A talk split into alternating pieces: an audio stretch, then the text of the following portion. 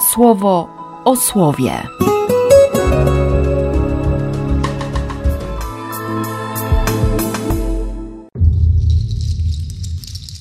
6 sierpnia, piątek.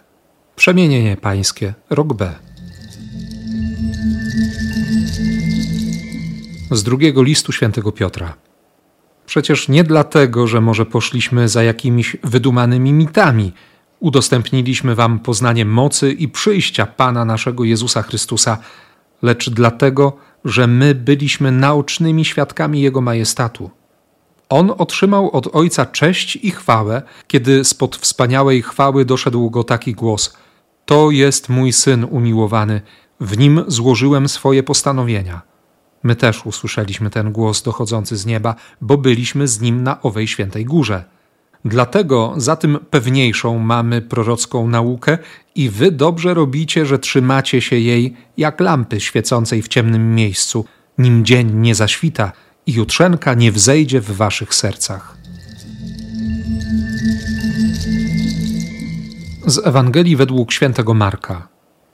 Sześć dni później wziął Jezus z sobą Piotra, Jakuba i Jana i wyprowadził ich samych osobno na wysoką górę. Tam zmienił się wobec nich.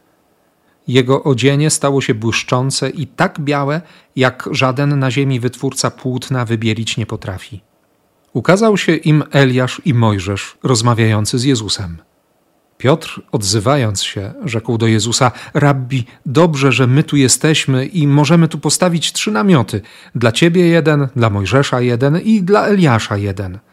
Bo on nawet nie wiedział, z czym ma się odezwać, gdyż byli przerażeni. Wtedy pojawił się obłok, który ich zasłonił.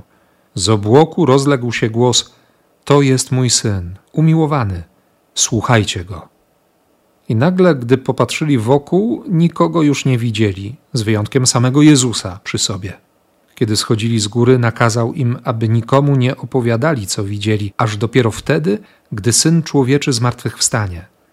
Zachowali więc tę rzecz dla siebie. Zastanawiali się jednak, co znaczy zmartwychwstanie. Pięknie i celnie napisze pierwszy z apostołów w tym dwunastym i trzynastym wersecie pierwszego rozdziału swojego drugiego listu, choć my, co prawda, w liturgii będziemy słuchać e, od wersu szesnastego. Dlatego będę wam bez przerwy przypominał. Za słuszne uważam pobudzać waszą pamięć. Zadbam właśnie o to, abyście po moim odejściu zawsze o tym pamiętali. O czym? O wierności naszego Boga i Zbawiciela Jezusa Chrystusa, o łasce i pokoju, bo boska moc Chrystusa podarowała nam wszystko. Drogocenne i bardzo wielkie obietnice, które nie dopuszczą do tego, byśmy byli bezczynni i bezowocni. Robota jest do wykonania. I to nie żadne wydumane mity, ale moc, chwała, majestat. Słyszeliśmy to, widzieliśmy to i jesteśmy świadkami. Wszystko się spełniło. Wszystkie zapowiedzi, wszystkie proroctwa. Bóg dotrzymał słowa. On naprawdę dzisiaj też dotrzymuje słowa. Nie? Jest pierwszy piątek miesiąca. Miłosierdzie, przemienienie. Grzesznik staje się świętym.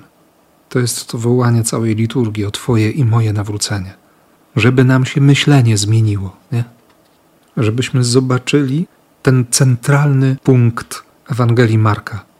Sześć dni później wziął Jezus z sobą Piotra, Jakuba i Jana i wyprowadził ich samych osobno na wysoką górę.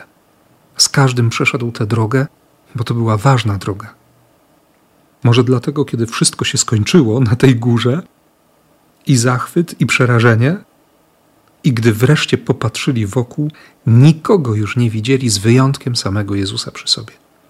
Tylko samego Jezusa widzieli. Dał im wsparcie, którego potrzebowali, mimo że wiedział, że kilka rozdziałów później oni mu tego wsparcia nie dadzą.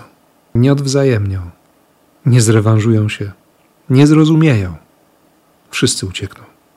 Teraz można deklarować: nie? Rabbi, dobrze, że my tu jesteśmy.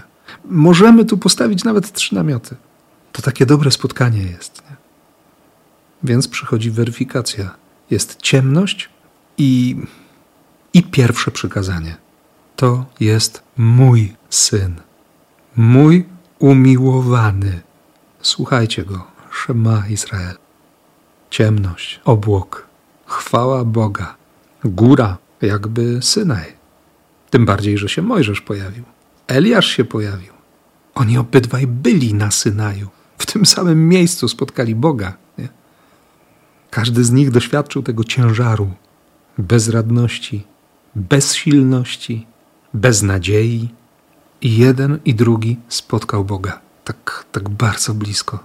Jestem dla Ciebie tutaj, teraz. Łagodny powiew wiatru. To jest niesamowite, że, że nie dość, że będzie nas prowadził, nie? każdego osobno, żebyśmy wiedzieli, że nie jesteśmy pominięci, że nie jest tak, że wszyscy, ale nie ja.